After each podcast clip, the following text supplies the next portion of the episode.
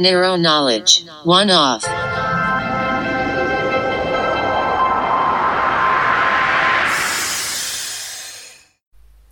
Hey everyone, this is Nick, your Nero Knowledge podcast host.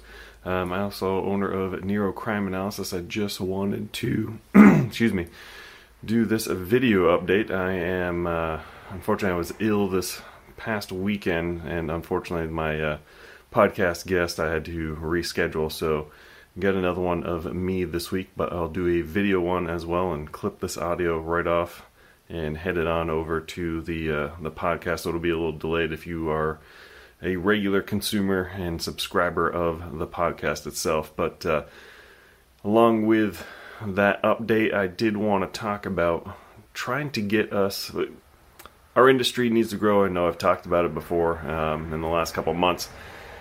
We need to be the helpers of this because we understand that uh, the, the data is going to be the one that helps get us into um, this new era, right? Something that's kind of overdue, I think and why we've have some of these social and, and cultural um, uh, hiccups at this point, in a sense, because people are tapping into our data and, and requesting records as they seemingly have not before, which is a fantastic thing because, again, being in the public service field, we should be and have some level of transparency.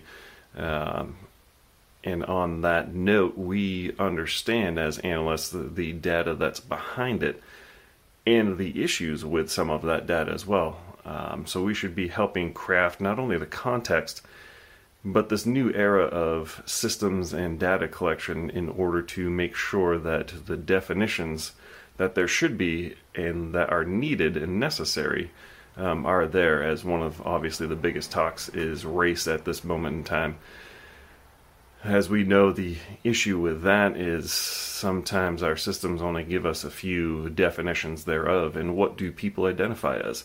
How are we putting that in? Is that going to be based on what the officer sees or the personnel that works for the agency? Or is that going to be something that comes from um, somewhere else, such as either your uh, registry or Department of Motor Vehicles, where some places actually do collect race?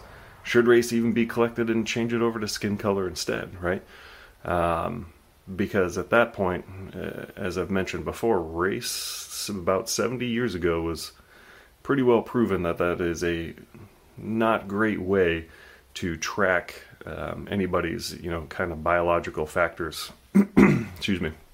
So, I mean, what are we really doing? What are we looking for? What's the end game in that purpose, right? And how do we help it along? Because knowing and understanding what data we collect and what we have and what we're going to need in order to make sure that we give the proper information to the officers to do their job, the command staff to come up with the strategies in order to, or help them come up with strategies in order to, to combat, prevent, reduce crime, um, as well as, uh, you know, collecting that information and letting the public know what it is we're doing, what it is we're collecting, and why. Um, so being transparent, having them be informed, we're helping ourselves out and, and, coming together as a community and working with the public, the people that we serve, our communities, and having a, a complete understanding of what it is we really do, what it is that we're looking for, and why we need it. Um, I think we live in a great generation of why at this point, and so that should be something that gets expressed and, and figured out. And we'll never have 100%, never have 100% clean data when it comes in. We'll never have uh, 100% reporting from people um, in the community, and we'll never have 100% steadfast definitions because the work that we do working with people ends up being something that's dynamic um, and it's not static. As we've talked about um, with other, as I've talked about with other analysts, our numbers, our data is not static. While we may report and put it out to either the FBI, to the public, to our staff within, those crime numbers are only a piece of what gets done. Doesn't mean somebody doesn't come in several years later and report a crime of some kind, whether it's burglary, rape, homicide, and arson, It's something that may not have been known at the time.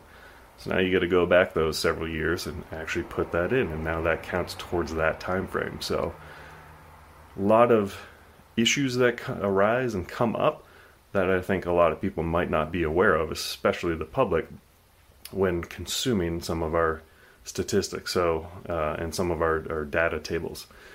So we need to make sure that they're well aware of some of the the potential pitfalls of that data. So let's try to start working on helping people out in terms of what it is we need to collect, what it is they're consuming, and how to work and navigate it accordingly.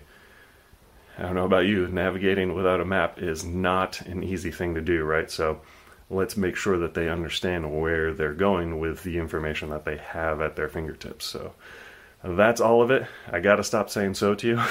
I've just heard it myself. Um, but that's it, and uh, that is the wrap up for this week. I will talk to you all soon. Head on over neroknowledge.com, neroca.com. Uh, I have a pod uh, podcast. Neroknowledge is for the podcast. neroca.com. Head on over, sign up for a October 2020. Uh, it's going to be on the 9th at uh, 1 p.m. It's going to be a free webinar to automate your access reports, your Microsoft Access reports. So go on over, check that out. And uh, that's it for me. I will talk to you all soon. Be good to each other. Another great episode of Nero Knowledge. Thank you for listening to the podcast. And remember to share, subscribe, rate, and review the podcast on your favorite service. And if you have any questions, feel free to reach out to me at nick at neroca.com. It is nick at neroca.com.